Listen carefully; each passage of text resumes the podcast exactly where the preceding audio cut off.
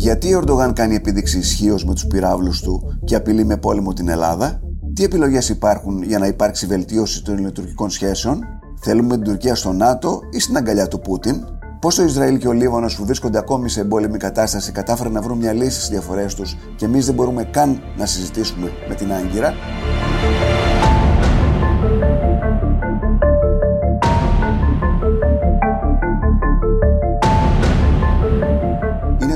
Ράδιο Κάπα, το εβδομαδιαίο podcast της Καθημερινής. Είμαι ο Νότη Παπαδόπουλος και έχω απέναντί μου τρεις ανθρώπους που ξέρουν όσο λίγοι τα ελληνοτουρκικά για να συζητήσουμε τις εξελίξεις αλλά και τα χρόνια διέξοδα με την Τουρκία.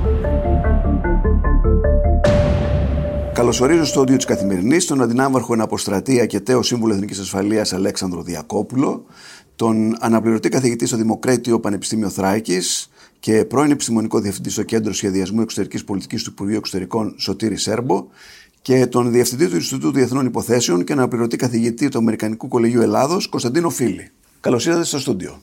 Ευχαριστούμε πολύ. Είδαμε την Τρίτη, λίγα 24 ώρα μετά τη συνάντηση των Υπουργών Άμυνας Παναγιοτόπουλου και Ακάρ, όπου υπήρξε προσπάθεια να πέσουν οι τόνοι στα ελληνοτουρκικά, την Άγκυρα να κάνει επίδειξη ισχύως με το νέο της πύραυλο και τον συνήθως μετριοπαθή στενό σύμβουλο του Ερντογάν, Ιμπραήμ Καλίν, να προειδοποιεί την Ελλάδα ότι αν δεν προχωρήσει σε αποστρατικοποίηση των νησιών, αποσύροντας ακόμα και το προσωπικό της αστυνομίας, θα υπάρξουν συνέπειες. Πού το πάει ο Ερντογάν, ο κύριος Διακόπουλος. Η αντίληψη που έχω των πραγμάτων πηγάζει από μια γενική θεώρηση την οποία αισθάνομαι έστω και επιγραμματικά ανάγκη να τη θέσω. Okay. Δηλαδή κάποιες παραδοχές, είτε αν θέλετε αξιώματα, αν θέλετε κάποια συμπεράσματα, τα οποία είναι αυτά που τροφοδοτούν πια τον τρόπο με τον οποίο βλέπω. Αν αυτά είναι λάθος, και βεβαίως δεν μπορεί να διαφωνήσει οποιοδήποτε με αυτά, τότε ενδεχομένως μου οδηγούν και σε, και σε λάθος εκτιμήσεις. Λέμε λοιπόν ότι έκανε αυτή την εκτόξευση πυράβλου για να μας δείξει. Προφανώς ήμασταν κι εμείς σε αυτό που λένε στα αγγλικά target audience. Αλλά όχι μόνο εμείς. Και εδώ πρέπει να καταλάβουμε και με φαίνει στην πρώτη παραδοχή, άμα θέλετε, ότι βλέπουμε και εξετάζουμε τα ελληνοτουρκικά σαν ένα δίπολο και στο δημόσιο λόγο αλλά και νομίζω και στην πολιτική μας.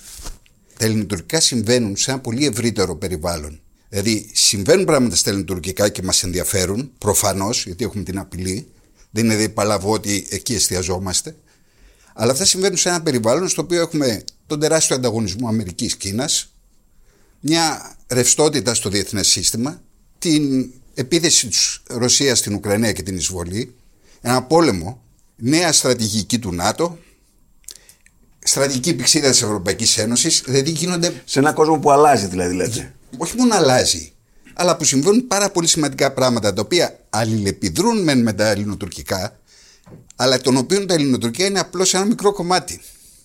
Θέλω να πω, δεν εξαντλείται ο κόσμος στα ελληνοτουρκικά. Ναι. Και αυτό που θέλω να πω για να το εξηγήσω είναι ότι είναι διαφορετικό να αναλύεις και να εξετάζεις κάτι σαν δίπολο και είναι τελείως διαφορετικό να αναλύεις σύστημα. Το σύστημα είναι κάτι πάρα πολύ πιο πολύπλοκο.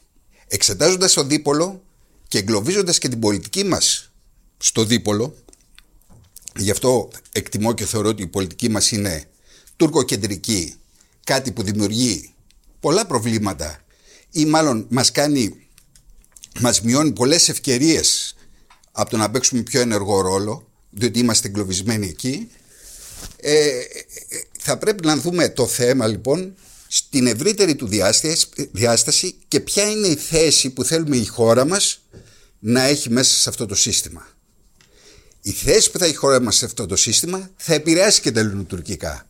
Αλλά θα πάει από πάνω προς τα κάτω και όχι τα ελληνοτουρκικά για να φτάσουμε σε να έχουμε μια θέση στο σύστημα. Παραδείγματα υπάρχουν πάρα πολλά που θα μπορούσα να σας δώσω. Δηλαδή, δεν πάμε στο Σαχέλ. Δεν συμμετέχουμε πουθενά σε. Γιατί, γιατί είμαστε εγκλωβισμένοι στο ελληνοτουρκικά. Οτιδήποτε βγαίνει έξω από αυτό το πλαίσιο υπάρχει μια φοβία, υπάρχει μια απόσταση. Στείλανε όμως όπλα στην Ουκρανία που ήταν μια... κάτι τολμηρό για την Ελλάδα να προχωρήσει. Ε, Πολύ σωστό. Ναι. ναι, στείλαμε όπλα στην Ουκρανία και πριν στείλουμε όπλα στην Ουκρανία, στείλαμε και τα πάτρια της Σαουδική Αραβία. Και αυτό ήταν τολμηρό. Αυτό λοιπόν που άλλαξε τα τελευταία χρόνια ήταν ότι αρχίσαμε, όχι πλήρως, όχι έτσι όπως ίσως εγώ θα το ήθελα, να λειτουργούμε πάνω στο σύστημα και όχι στο δίπολο. Και αυτό εξηγεί στο δικό μου το μυαλό, στην ανάλυση που κάνω εγώ, και την τεράστια αντίδραση της Τουρκίας. Και την αντίδραση της Τουρκίας βλέποντας την αλλαγή των σχέσεων της Ελλάδας με τις Ηνωμένες Πολιτείες πρωτίστως και με την Ευρωπαϊκή Ένωση δευτερευόντως. Κύριε Φίλη, ε, τι, τι ενοχλεί τους, τον, τον ε, Ερντογάν πιο πολύ, ε, από αυτά τα οποία γίνονται με τους Αμερικάνους, η Αλεξανδρούπολη ίσως; Η Αλεξανδρούπολη τον ενοχλεί πάρα πολύ, αλλά θέλω να πω συμπληρώνοντας σε αυτά που είπε ο Ναύαρχος ότι η Ελλάδα για μένα έχει κάνει μια μετατόπιση η οποία μπορεί να συνιστά δυνητικά αλλαγή στρατηγικού δόγματος σε σχέση με το πώς τοποθετείται στο εξωτερικό. Δηλαδή το ζήτημα της Ουκρανίας ή ε, των Patriot στη Σαουδική Αραβία ή των ε, περιφερειακών συμπράξεων απέναντι σε υπερεθνικούς οργανισμούς όπως είναι η Ευρωπαϊκή Ένωση και το ΝΑΤΟ. Μία περιφερειοποίηση θα έλεγα των ε, συμφερόντων μας που είναι και πολύ λογικό και είναι και μία τάση που επικρατεί αυτή τη στιγμή. Γιατί αν τα δούμε τα πράγματα στην ε, πραγματική τους διάσταση εκτιμώ, τα συμφέροντα που ενώνουν ή αν θέλετε οι προκλήσεις που καλείται να αντιμετωπίσει η Ελλάδα με την Αίγυπτο και το Ισραήλ είναι πολύ πιο κοινές από ότι είναι οι αντίστοιχες της Ελλάδας με μια χώρα της Σκανδιναβίας ή της Βαλτικής που είναι κράτη-μέλη της Ευρωπαϊκής Ένωσης και του ΝΑΤΟ.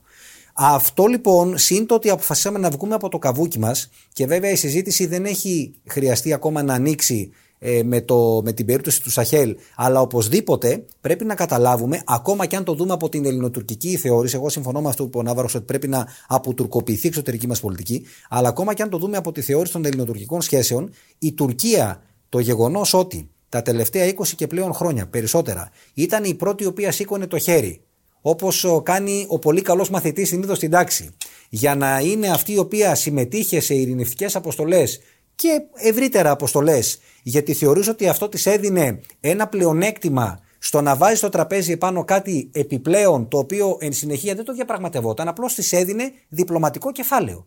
Εμείς αυτό δεν το κάναμε. Και όποτε το κάναμε, το κάναμε πολύ φοβικά. Δεν θέλω να αναφερθώ σε συγκεκριμένα ε, περιστατικά. Λέω λοιπόν απλώς, για να απαντήσω στο ερώτημά σας, ναι, η Αλεξανδρούπολη του έχει ενοχλήσει πολύ για συγκεκριμένους λόγους. Ο πρώτος είναι γιατί προσφέρει μία παράκαμψη απέναντι σε στενά.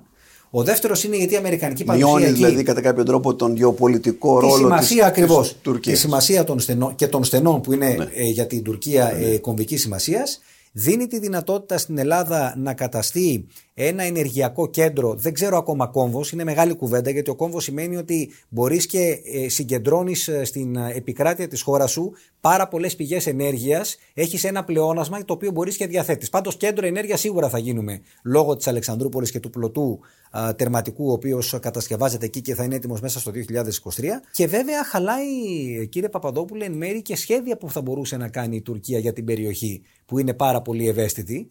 Και εδώ επιτρέψτε μου να πω για να το βάλω έτσι στη συζήτηση, φαντάζομαι θα επιστρέψουμε και μετά, ε, ότι η Τουρκία με αυτά που κάνει για την Αλεξανδρούπολη και με αυτά που λέει, κάνει και το χατήρι των Ρώσων που είναι ενοχλημένοι και που θεωρούν ότι η παρουσία η Αμερικανική στην Αλεξανδρούπολη δεν στρέφεται κατά της Τουρκίας, αλλά στρέφεται κατά της Ρωσίας. Το να λέει λοιπόν ο Πούτιν, ο Ερντογάν, συγγνώμη, τους μπερδεύω τελευταία, μάλλον έχω λόγο. Ε, το να λέει ο Ερντογάν ε, αυτά που ο Πούτιν θέλει να ακούσει, νομίζω ότι κάνει καλό στη σχέση του με τον Πούτιν, αλλά δείχνει και μια, και μια τάση και αναλογίες μεταξύ Ρωσίας και Τουρκίας που όσο περνάει ο καιρός είναι πιο χτύπητε.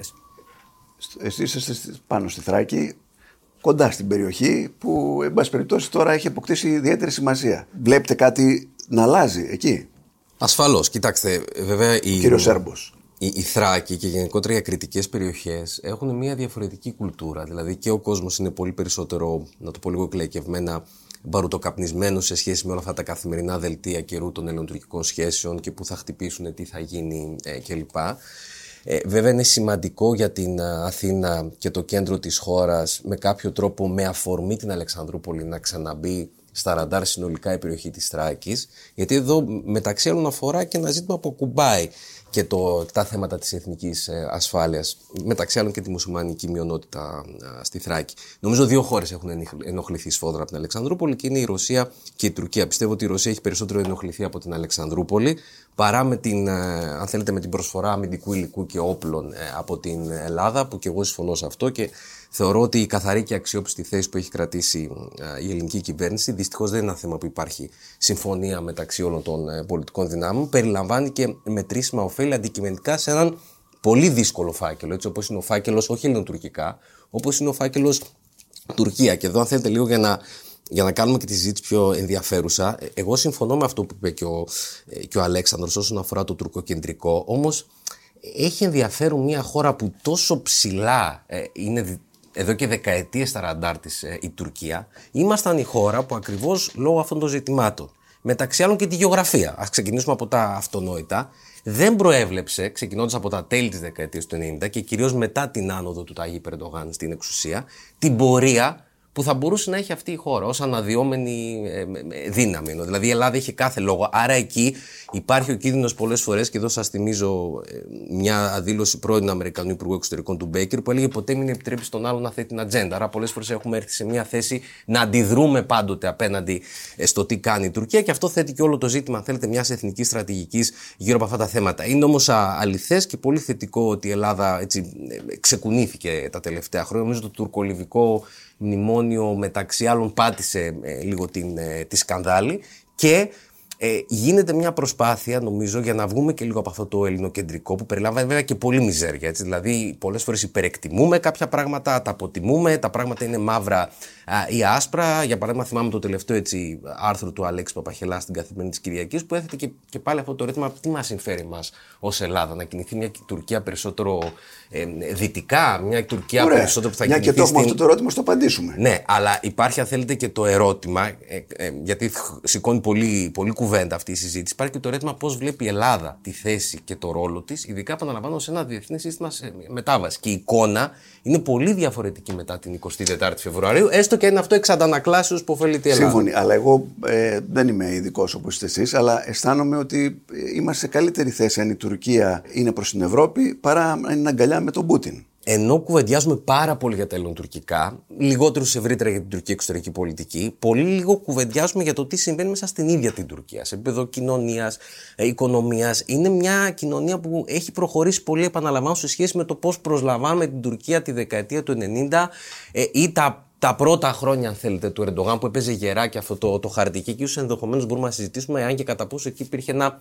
παράθυρο ευκαιρίας που δεν αξιοποιήθηκε όσο θα έπρεπε από όλες τις πλευρές. Άρα το ζήτημα, κύριε Παπαδόπουλο, είναι στο τέλος της μέρας τι θέλουν και οι ίδιοι οι Τούρκοι, οι οποίοι δεν απαντάνε σε αυτό το ερώτημα θα είμαι είτε τελείως στη, ε, στη Δύση, έχει ενδιαφέρον τι ορίζουμε ως Δύση σήμερα, ή να πάμε αλλού σε έναν πόλο που ακόμα, που ακόμα ναι. δεν υπάρχει. Είναι όμως σαφές ότι είναι μια χώρα, και εδώ λίγο αυτό το συνδέω και με, τους, με την τελευταία δοκιμή ε, πυράβλου, που έχει πολύ δρόμο ακόμα αυτό μπροστά της, που είναι να μας υπενθυμίζει ε, τη, τη, την πρόοδο που έχει συντελεστεί σε επίπεδο της εγχώριας αμυντικής της βιομηχανίας, που είναι και ένας παράγοντας πολύ σημαντικός για την αυτονομία που θέλει να απολαμβάνει η Τουρκία. Άρα, μεγαλύτερος βαθμός ελευθερίας ακόμα και έναν τη χρόνο που ΗΠΑ για το εσωτερικό που είπε ο Σωτήρης να πω ότι όλες οι μετρήσεις που γίνονται τα τελευταία χρόνια δείχνουν ότι ο μέσος Τούρκος δεν τσιμπάει σε αυτό που ο Ερντογάν προσπαθεί να του πλασάρει, αποδέχεται τον τουρκικό εξαιρετισμό, ότι είναι μια χώρα με τα δικά της ιδιαίτερα χαρακτηριστικά, τα οποία θα πρέπει να τις αναγνωριστούν από τη Δύση.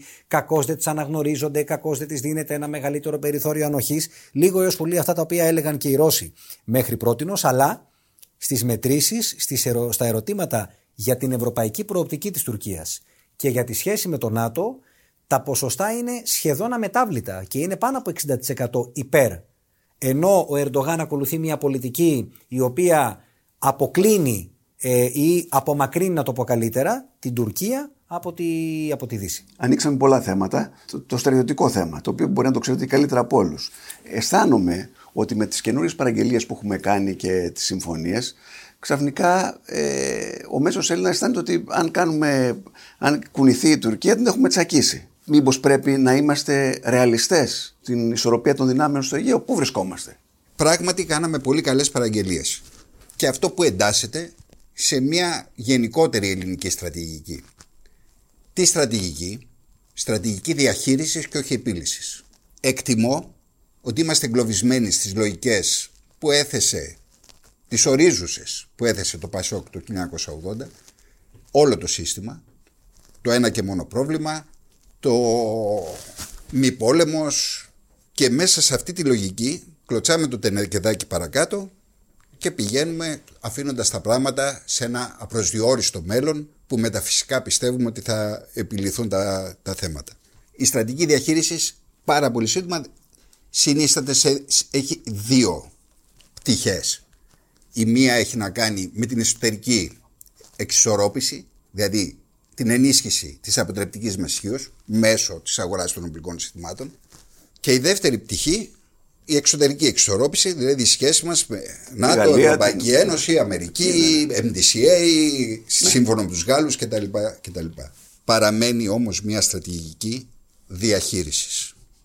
Δηλαδή μια στρατηγική η οποία αποτρέπει το χείριστο, ούτε καν το χειρότερο.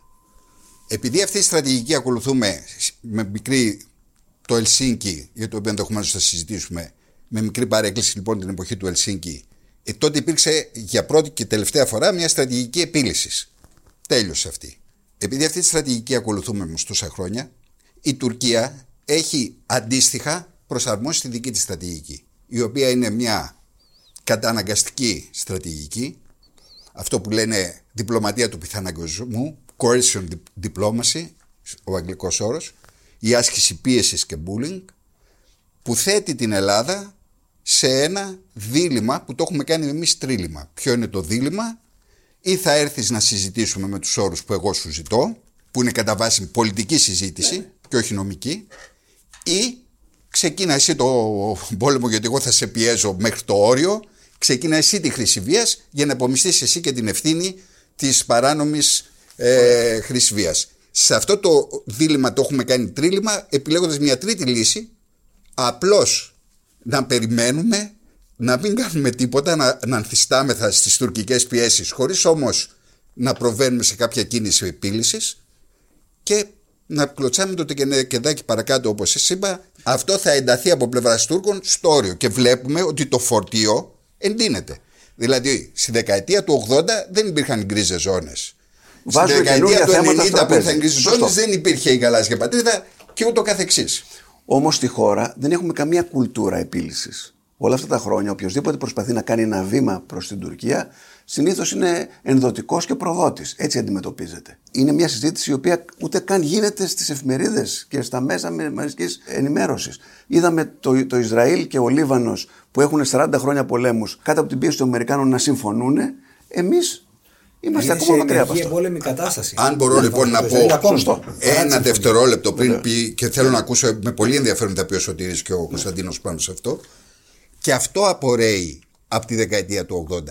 Το 80 δεν θέθηκαν μόνο οι ορίζουσες της πολιτικής αλλά και οι ορίζουσες του δημόσιου διαλόγου. Εγκαθιδρύθηκε κατά κάποιο τρόπο ως εθνική θέση και από εκεί και πέρα αλληλοεπιδρούσε ο δημόσιος διάλογος, ο οποίος όπως είπατε είναι πάρα πολύ στενός και πάρα πολύ επιθετικός σε ό,τι αφορά οποιαδήποτε πρόταση άλλης πολιτικής επίλυσης και αλληλεπιδρά με το πολιτικό σύστημα. Δηλαδή, όσο ο δημόσιος λόγος κυριαρχείται από αυτές τις νοοτροπίε, τόσο είναι δυσκολότερο για το πολιτικό σύστημα να ξεφύγει από αυτό το- τον κορσέ. Αλλά περιμένω να ακούσω τι θα Κύριε πω. φίλοι, το status quo μας συμφέρει. Το ότι δεν, α- να- θα μείνουμε εδώ και δεν θα αλλάξουμε τίποτα είναι προς το συμφέρον μας. Το λέω εγώ γιατί όταν μπήκα στη δημοσιογραφία πριν από 37 χρόνια η Τουρκία είχε λι- λίγο μεγαλύτερο ΑΕΠ από εμάς.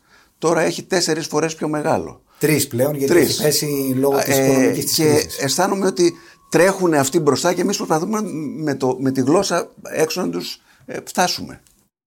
Κύριε Παπαδόπουλε, αφού πω ότι συμφωνώ απολύτως με τον, α, με τον κύριο Διακόπουλο, βάζω την παράμετρο του timing, γιατί πάντα το timing, δηλαδή η κατάλληλη χρονική στιγμή ε, που επιλέγεται ε, από τις ηγεσίες και που ο ρόλος των ηγεσιών δεν είναι να τρέχουν αυτές πίσω από την κοινωνία, θέλεις να υπάρχει μία αποδοχή το δυνατόν μεγαλύτερη, θέλεις να υπάρχει ενότητα στο εσωτερικό, αν πιστεύεις στη λύση φροντίζεις γι' αυτό. Δεν αφήνεις να κυριαρχούν φωνές οι οποίες είναι στην ε, λογική, την κατεύθυνση μάλλον αυτού που περιέγραψε πολύ σωστά ο κύριος Διακόπουλος, δηλαδή μια στρατηγική εγώ θα έλεγα αποτροπής. Διαχείρισης το λέει ο ίδιος, εγώ λέω αποτροπής. Είμαστε ικανοποιημένοι εδώ που είμαστε, διότι θεωρούμε ότι αυτό θα λειτουργήσει και κάποια στιγμή μαγικά ε, στο μέλλον Γίνονται μαγικά τα Μα πράγματα δεν έτσι. γίνονται μαγικά και εγώ προσθέτω σε αυτό το οποίο είπε, δεν ξέρω από πού εκκινεί. Ε, πιθανότατα να εκκινεί από τη δεκαετία του 80. Υπάρχει όμως και κάτι άλλο το οποίο δεν χαρακτήριζε τις τότε κυβερνήσεις, χαρακτήριζε μετέπειτα κυβερνήσεις, που είναι η διπλωματία της αδράνειας. Η διπλωματία της αδράνειας, η οποία υιοθετήθηκε. Που είναι μάντρα. Κάποιο κομμάτων είναι. ε, σε αυτό πιστεύουν. Ναι γιατί, ναι, γιατί, ναι, γιατί υπάρχει ακριβώς η αντίληψη ότι ο χρόνος θα λειτουργήσει υπέρ μας. Θυμίζω ότι το Ελσίνκι δη- έδωσε ένα ε, οδηγηθήκαμε, φτάσαμε μάλλον σε ένα σημείο που ήταν το πιο κοντινό θα έλεγα από το 1974 και μετά για μια ε, διευθέτηση ε, δεν συνεχίστηκε η κληρονομιά του, ε, του Ελσίνκη, αφέθηκε έτσι. Και αυτό ήταν για μένα ένα ε, λάθος στρατηγικό. Μια χαμένη ευκαιρία. Αλλά, αλλά, αλλά για να μην μιλάμε για το τι έχει γίνει μέχρι σήμερα, μπορούμε να βρούμε πολλές χαμένες ευκαιρίες. Θεωρώ ότι δεν έχουμε αυτή τη στιγμή ως προς τα ζητήματα της Τουρκίας μία κουλτούρα επίλυσης. Δηλαδή, να είμαστε ειλικρινείς, δεν έχουμε πρόβλημα να τα βρίσκουμε με την Ιταλία για την ΑΟΣ που είναι σε συνέχεια συμφωνία υφαλοκρηπίδα.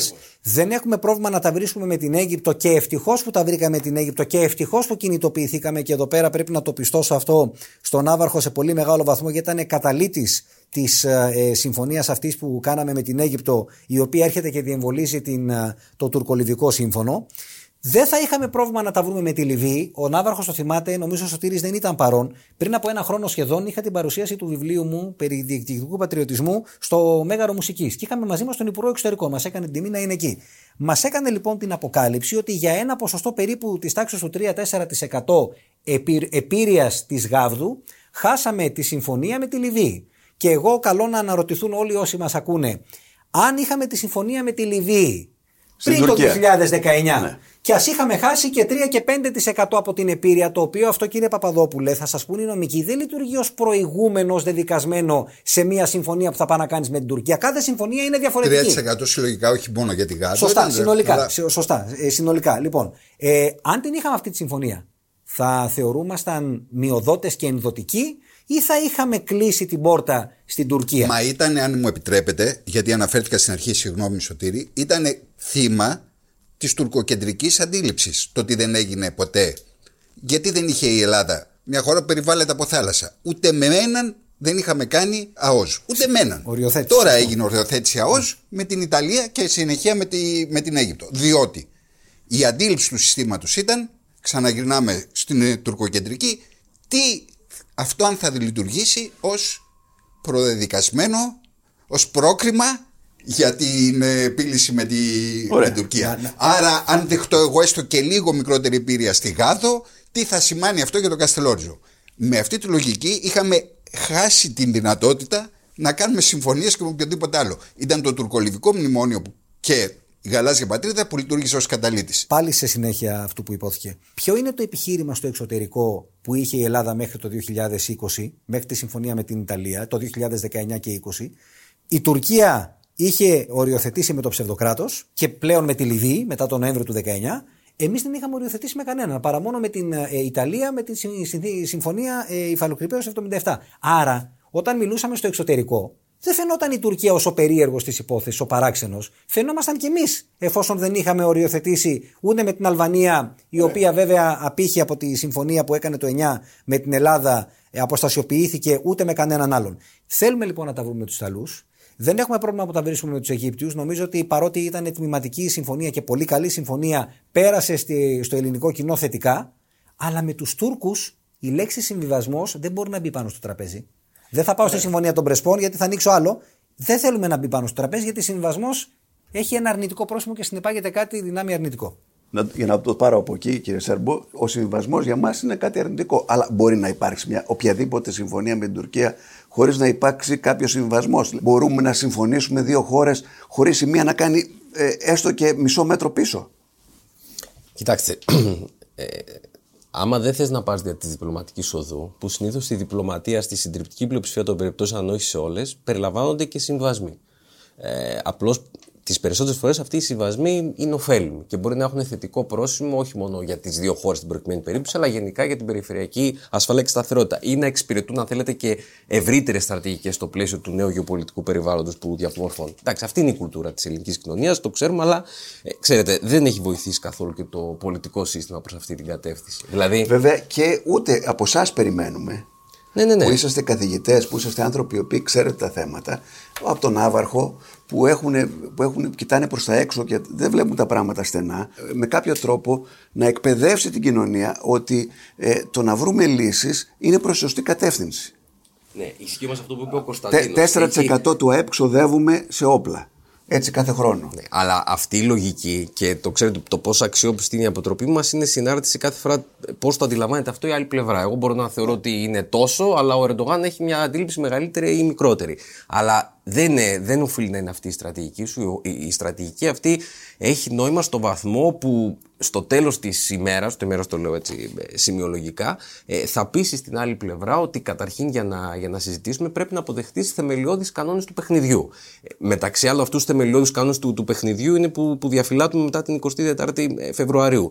Τώρα, στο κομμάτι της διαπαιδαγώγησης, προσέξτε για να φτάσουμε εκεί και επιμένω λίγο στο πολιτικό σύστημα, δεν αρκεί μόνο ότι λέει ο κύριος Φίλης, ο κύριος Σέρβος, ο κύριος Διακόπουλος, έχει σημασία τι λένε και αυτοί που διαμορφώνουν και λαμβάνουν πολιτικές από τους αρχηγούς κομμάτων αλλά και τους υψηλότερους αξιωματούχους. Σας θυμίζω ότι πολλές φορές και εντός μέσα στα κόμματα, σε κάποια αρκετά ευαίσθητα ζητήματα, σας πάρω για παράδειγμα το θέμα των θαλασσίων ζωνών, δεν υπάρχει μια, μια, μια, ένα κυρίαρχο αφήγημα, μια κυρίαρχη θέση. Εδώ έχουμε υπογράψει το Άρα... των Σκοπίων και η Νέα Δημοκρατία δεν, δεν πάει να, να επικυρώσει τα τη, τη, συμφωνία. Ναι, ε, ναι, αλλά προσέξτε, α, α, αν, αν μιλήσουμε με όρους ποδοσφαιρικούς, ε, η, η περίπτωση τη Βόρειας Μακεδονίας για αυτά τα μνημόνια είναι στην τρίτη εθνική και η περίπτωση της Τουρκίας είναι στο Champions League. Γι' αυτό το λόγο θα ήταν πολύ Αν δυσκολευόμαστε με, τη, με τα Σκόπια για τη Βόρεια Μακεδονία, αντιλαμβάνεστε ποιο είναι το επίπεδο δυσκολίας με την, με την Τουρκία. Επανέρχομαι όμως σε αυτό που είναι, είναι σημαντικό. Ενώ είναι ξεκάθαρο προς το διεθνή παράγοντα τι εμείς δεν θέλουμε, είναι γαλάζιες πατρίδες, είναι χάρτη κλπ. κλπ. Ωραία.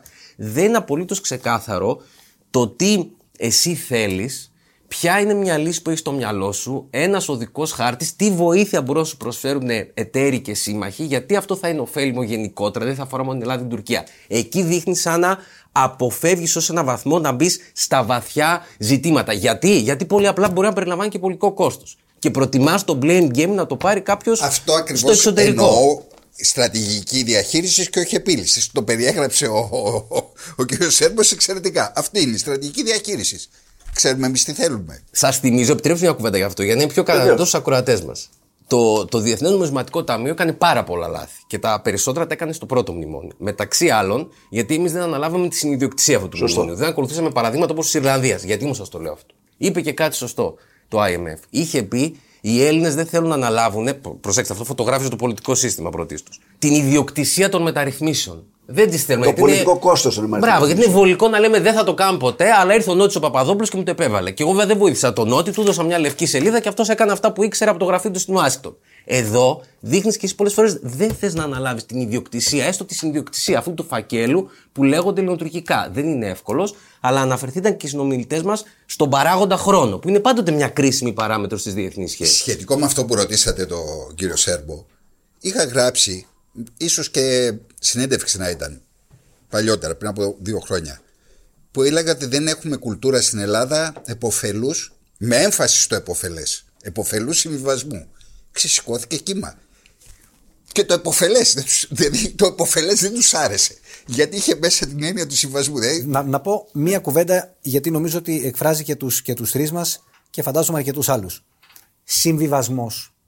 Δεν σημαίνει ότι θα πάει οποιαδήποτε ελληνική κυβέρνηση να διαπραγματευτεί αν το Καστελόριζο ή οποιαδήποτε βραχονισίδα ή οποιοδήποτε ελληνικό νησί ανήκει όχι στην Ελλάδα.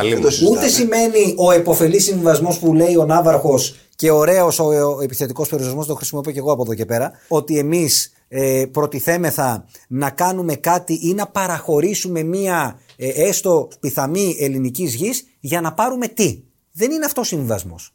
Απλώς η ε, δημόσια συζήτηση έχει κυριαρχηθεί ε, δυστυχώς από απόψεις και προσεγγίσεις οι οποίες είναι ακραίες, εγώ δεν τις χαρακτηρίζω καν μαξιμαλιστικές, οι οποίες ούτε μία σχέση έχουν με την πραγματικότητα και, ξε... και οφείλω να πω ότι αυτοί που τις λένε, ή τουλάχιστον από αυτούς που εγώ συνομιλώ που τις λένε, κατηδίαν παραδέχονται ότι αυτό το λένε μόνο και μόνο για να χαϊδέψουν αυτιά. Εκεί είναι που λείπει η ηγεσία, για να έρθω σε συνέχεια αυτού που είπε ο Σωτήρης, λείπει η ηγεσία γιατί θέλεις ηγετικές μορφές ή ηγεσία τέλος πάντων για να μπορέσει η κοινωνία να κατανοήσει Ποιο είναι το πρόβλημα και πώς μπορεί να δοθεί λύση στο πρόβλημα. Και να, το, και να καβαλάμε απλώς τη λαϊκή δυσαρέσκεια εκ μέρους μιας ηγεσίας που θέλει να δώσει την πολιτική κατεύθυνση. Όχι μόνο αυτό δεν έχει στρατηγική. Αντιθέτως, δημιουργείς ένα πολύ δύσκολο περιβάλλον στην υποθετική περίπτωση που θες αργότερα, δεν μπορείς από το Δευτέρα ως το Σάββατο να λες το Α, και ξαφνικά να παρουσιαστεί την κοινή γνώμη την Πα- Κυριακή πάνω σε και να αυτό σα που πείτε είπε ο πάμε κύριος να Φίλης. συμβιβαστούμε. Πριν από 30 χρόνια, όταν έκανα τα πρώτα μου βήματα σαν διπλωματικός συντάκτης, μου είπαν οι παλιοί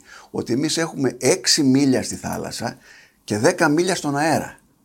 Και λέω, μα καλά, ποια άλλη χώρα στον κόσμο έχει σκαλοπάτι μεταξύ του αέρα και της θάλασσας; Μου λέει, Καμία, μόνο εμείς.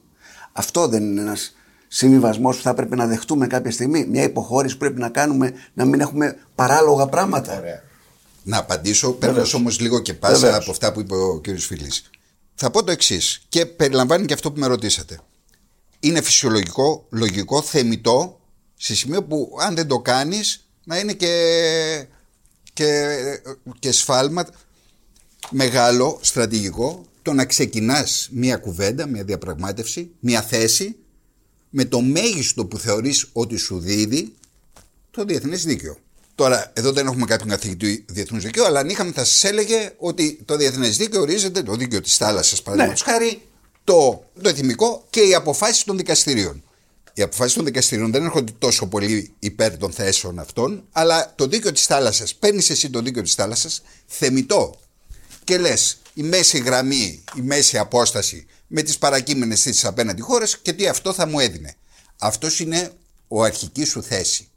Προφανώς ξεκινάς με αυτή την αρχική θέση. Δεν υπάρχει κανένα κράτος στον κόσμο το οποίο θα μείωνε από μόνο του μονομερός τις αρχικές του διεκδικήσεις.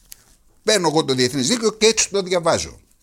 Όμως, εδώ στην Ελλάδα έχει επικρατήσει η αντίληψη της αρχικής θέσης ως της κόκκινης γραμμής, όπου οποιαδήποτε θέση πέραν αυτής σημαίνει ότι έχουμε ε, φαλκιδεύσει τα δικαιώματά μας, έχουμε πουλήσει τα δι- τέτοια μας, έχουμε πουλήσει.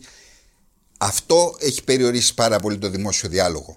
Εάν τολμήσεις να πεις ότι ενδεχομένως να μην μπορεί να γίνει και ε, να μην είναι τόσο συμβατό με το διεθνές δίκαιο να έχουμε ΑΟΣ με την Κύπρο, θα κατηγορηθείς άμεσα σαν με μειοδότης, προδότης, ενδοτικός κτλ.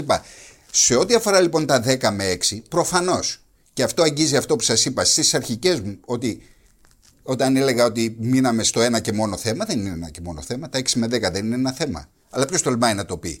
Ένα και μόνο υπάρχει. Θυμάμαι ότι υπήρχε θέμα Αλλά- για τη Χάγη. Λέγανε ότι δεν πρέπει να προσφύγουμε στη Χάγη, γιατί η Χάγη μπορεί να αφαιρέσει κάτι από αυτά τα από το οποία φαντασιακό. έχουμε. Αυτό που λοιπόν ο συμβασμός δεν είναι επί κάτι που έχουμε, είναι κάτι που φανταζόμαστε ότι έχουμε. Δεν είναι στο φαντασιακό μας όλη αυτή. Η, η, η- θα συμβαστούμε επί της φαντασίας μας, όχι επί του πρακτικού. Τώρα για τα 6 και 10, αυτό που εγώ εκτιμώ είναι πάλι, συγγνώμη για τον αγγλικό όρο, και έτσι το λέγανε, you never give something for nothing, δεν δίνεις ποτέ κάτι για τίποτα. Αυτή τη στιγμή αυτό υπήρχε από το 30, καλός ή κακός, δεν μπορεί να έρθει μονομερό, μόνο του το ελληνικό κράτος και να πει Α, τόσα χρόνια έκανα λάθος, κατεβάζω τα χωρικά μου ύδατα Μήπως- στα 6. Μήπως θα έπρεπε να τον βάλουμε ενέργειο χώρος μου στα 6. και άλλα θέματα στο τραπέζι. Θέλω να πω οι Τούρκοι, ξε- το ξέρετε πολύ καλύτερα από μένα, κάθε χρόνο έχουν ένα καινούριο θέμα. Γκρίζες Είναι αυτό ζώνες. που είπα ότι αυξάνουν το φορτίο. Ναι. ε, Εμείς μείναμε και σε ένα απαντά θέμα. και την ερώτηση που κάνατε στον κύριο Φίλη, λέγοντας αν ο χρόνος δουλεύει για μας. Όχι, όλες οι παράμετροι της ισχύως και μην ψάξουμε παραπάνω. Α δούμε ότι η Ελλάδα σιγά σιγά μειώνεται ο πληθυσμός της και θα φτάσει στα 5 εκατομμύρια και η Τουρκία αυξάνεται, έχει φτάσει στα 100 και θα φτάσει στα 150. Και αυτός ο πληθυσμός της Τουρκίας θα πρέπει να τραφεί, θα πρέπει να έχει ενέργεια, θα πρέπει να ψαρεύει, θα πρέπει. Δηλαδή οι παράμετροι της ισχύω δουλεύουν εις βάρος μας. Ο χρόνος δεν δουλεύει υπέρ μας. Και θέλετε και κάτι άλλο. Ακόμα και το ίδιο το διεθνές σύστημα. Το φιλελεύθερο διεθνές σύστημα. The Liberal International Order, όπως το λένε, βρίσκεται και αυτό και δίνει μάχες οπισθοφυλακές. Βρίσκεται σε υποχώρηση. Υπάρχει ο κίνδυνος στο μέλλον να μην έχουμε το ίδιο σύστημα, αυτό που λέγεται το σύστημα βασισμένο σε κανόνες, το rules-based international order, το οποίο εμείς θέλουμε και στο οποίο εμείς στηριζόμαστε. Άλλωστε, ο Υπουργός Εξωτερικών είπε: Διεθνές δίκαιο είναι το Ευαγγέλιο δεν μπορείς να ξέρεις όπως εξελίσσεται αυτή τη στιγμή μια ρευτή κατάσταση και ο ανταγωνισμός Αμερικής με τις ε, χώρες του αυταρχισμού, την Κίνα, τη Ρωσία και ποιος ξέρει, ποιο- τι- το Ιράν, ενδεχομένως την Τουρκία, δεν μπορείς να ξέρεις αύριο μεθαύριο. Άρα το να κλωτσάς τον τενεκεδάκι στο μέλλον, τη στιγμή που το μέλλον όχι μόνο είναι γενός αβέβαιο, και, αλλά οι τάσεις δείχνουν ότι θα είναι χειρότερο, είναι για μένα στρατηγικό λάθος. Τρεις παρατηρήσεις, αν μου επιτρέπετε, πολύ γρήγορα. Πρώτον, δημογραφικό.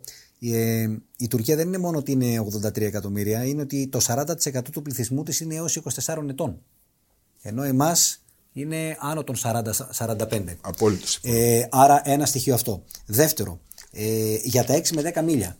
Εγώ θα πάω ανάποδα. Αν αύριο βγει η ελληνική κυβέρνηση και πει ότι εμείς επεκτείνουμε τα χωρικά μας ύδατα στα 10. Όχι μειώνουμε τον εναέριο χώρο στα 6, επεκτείνουμε στα 10. Πιστεύετε κύριε Παπαδόπουλε ότι θα βγει ο κόσμος στους δρόμους για να πανηγυρίσει; Ή θα δούμε κρεμάλες στην πλατεία συντάγματος για το τι περιμένει τους κυβερνώντες που έκαναν αυτή την ενδοτική πολιτική, παρά το γεγονός ότι το διεθνές δίκαιο δεν το λέει ότι έτσι θα γίνει ή ότι έτσι πρέπει να Στα γίνει. 10 ή όχι στα 12, αυτό εννοείται. Ναι, ακριβώς. Λέει έως 12. Δεν λέει 12, λέει έως 12. Αλλά εγώ δέχομαι ότι εμείς θέλουμε να πάμε και πολύ καλά κάνουμε να πάμε στα 12 παντού. Αλλά αν αύριο έβγαινε η κυβέρνηση και έλεγε ότι εγώ για να διορθώσω αυτή τη δυσαρμονία πάω στα 10. Είμαι βέβαιος ότι σε επίπεδο κοινωνίας θα θεωρούνταν μια ενδοτική απόφαση. Ενώ στην πραγματικότητα θα έκανες επέκταση της χώρας. Μιας και όπως ξέρουμε, τα χωρικά ύδατα είναι η κυριαρχία. Και κάτι για το ε, φαντασιακό συλλογικό, ή το συλλογικό φαντασιακό μάλλον. Η υφαλοκρηπίδα και η ε, αποκλειστική οικονομική ζώνη, όπως γνωρίζετε, μπορούν να οριστούν με τους εξής τρόπους. Ο ένας είναι συμφωνία ανάμεσα στα, γε- στα γειτονικά κράτη, ο άλλος είναι απόφαση του δικαστηρίου και ο τρίτος είναι η διαμεσολάβηση μιας τρίτης χώρας που πάλι οδηγεί σε συμφωνία. Υπάρχει ένας τέταρτος τρόπος.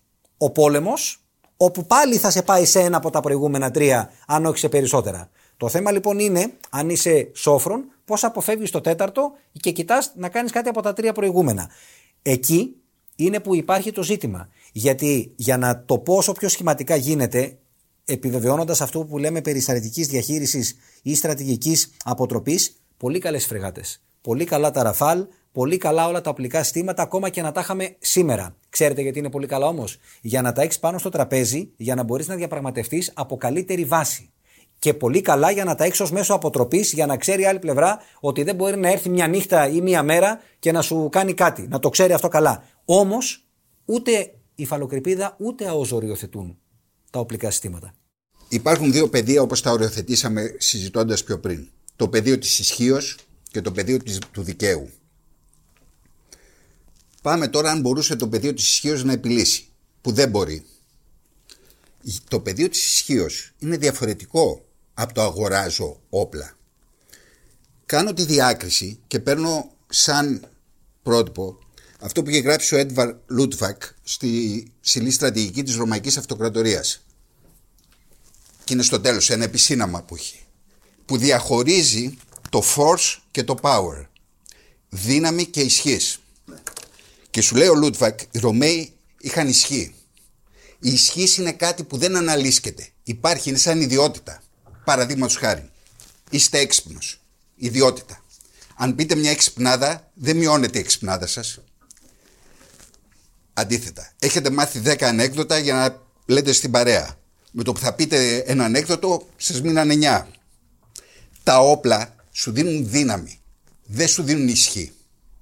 Η ισχύ είναι κάτι πάρα πολύ βαθύτερο και έχει να κάνει την ήπια ισχύ, την αμυντική σου ισχύ, τη διπλωματική σου ισχύ, την οικονομική σου ισχύ, την αμυντική σου βιομηχανία, την, ε, οικονομική σου, την τεχνολογική σου βάση, την επιστημονική σου βάση και άπειρες άλλες παραμέτρους της ισχύως, τις οποίες το σύστημα κοινωνικά και πολιτικά ουδέποτε έπιασε. Ίσα ίσα τις αμυντικές βιομηχανίες τις κάναμε δέκο και χειρότερα Και οι τις Τούρκοι δε άλλες, έχουν το 80% των όπλων τις τους δε δεκάτους. άλλες ε, μεταρρυθμίσεις οι οποίες πρέπει να γίνουν στην παιδεία, στην οικονομία, στο οποιοδήποτε για να υπάρξει η παραγωγή αυτής της ισχύως, συναντάνε αντιστάσεις τρομερές κοινωνικές ή πολιτικές αν θέλετε μιας και δεν ομονοεί όλο το σύστημα προς αυτή την κατεύθυνση εφόσον δεν έχεις κάνει την επιλογή της ισχύω,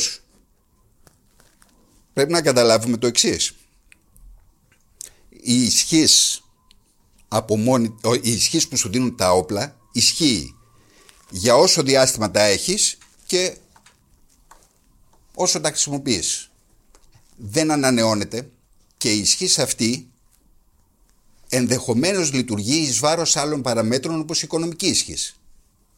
Ο Δερτιλής στο βιβλίο του «7 πόλεμοι, 4 εμφύλιοι και 7 χρεοκοπίες» έχει τη θέση η οποία έχει μια βάση και την εξηγεί. Δηλαδή την, ότι οι χρεοκοπίες που έρχονταν από τις ανάγκες να έχουμε υψηλές αμυντικές δαπάνες σε ένα περιβάλλον αστάθειας και κινδύνου που ήταν το ελληνικό κράτος από την αρχή, οι οποίες όμως η οικονομία του δεν μπορούσε να τις αντέξει.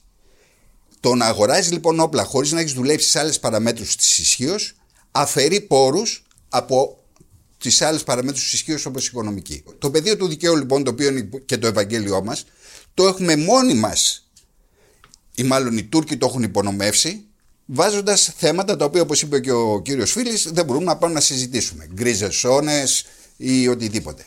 Τι γίνεται όμως; Αν δεν μπορείς να συζητήσεις γκρίζες ζώνες, δεν μπορείς να συζητήσεις αποστρατικοποίηση, δεν μπορείς να συζητήσεις τίποτα, σου λέει ο Τούρκος, και το είπε και προχτές ο Τούρκος πρέσβης, κάπου το διάβασα. Ναι, να πάμε Χάγη, αλλά να πάμε για όλα στη Χάγη. Σου έχουν βάλει όμως αυτό το ναρκοπαίδιο και δεν μπορείς να πας. Άρα δεν μπορείς να πας. Δεν έχεις κάνει την επιλογή της ισχύως, δεν μπορείς να πας στην επιλογή του δικαίου. Η άποψή μου, και κλείνω αυτό για να το αφήσω, ότι θα πρέπει να άρουμε όλες μας τις επιφυλάξεις που υπάρχουν για το δικαστήριο της Χάγης και ότι η μόνη λύση που υπάρχει, η μόνη, είναι μέσω της Χάγης και γι' αυτό πρέπει να κινηθούμε και γρήγορα και να βιαστούμε. Όλα στη Χάγη λοιπόν. Το κρατάμε. Θα συνεχίσουμε όμως τη συζήτηση για τα ελληνοτουρκικά την άλλη εβδομάδα.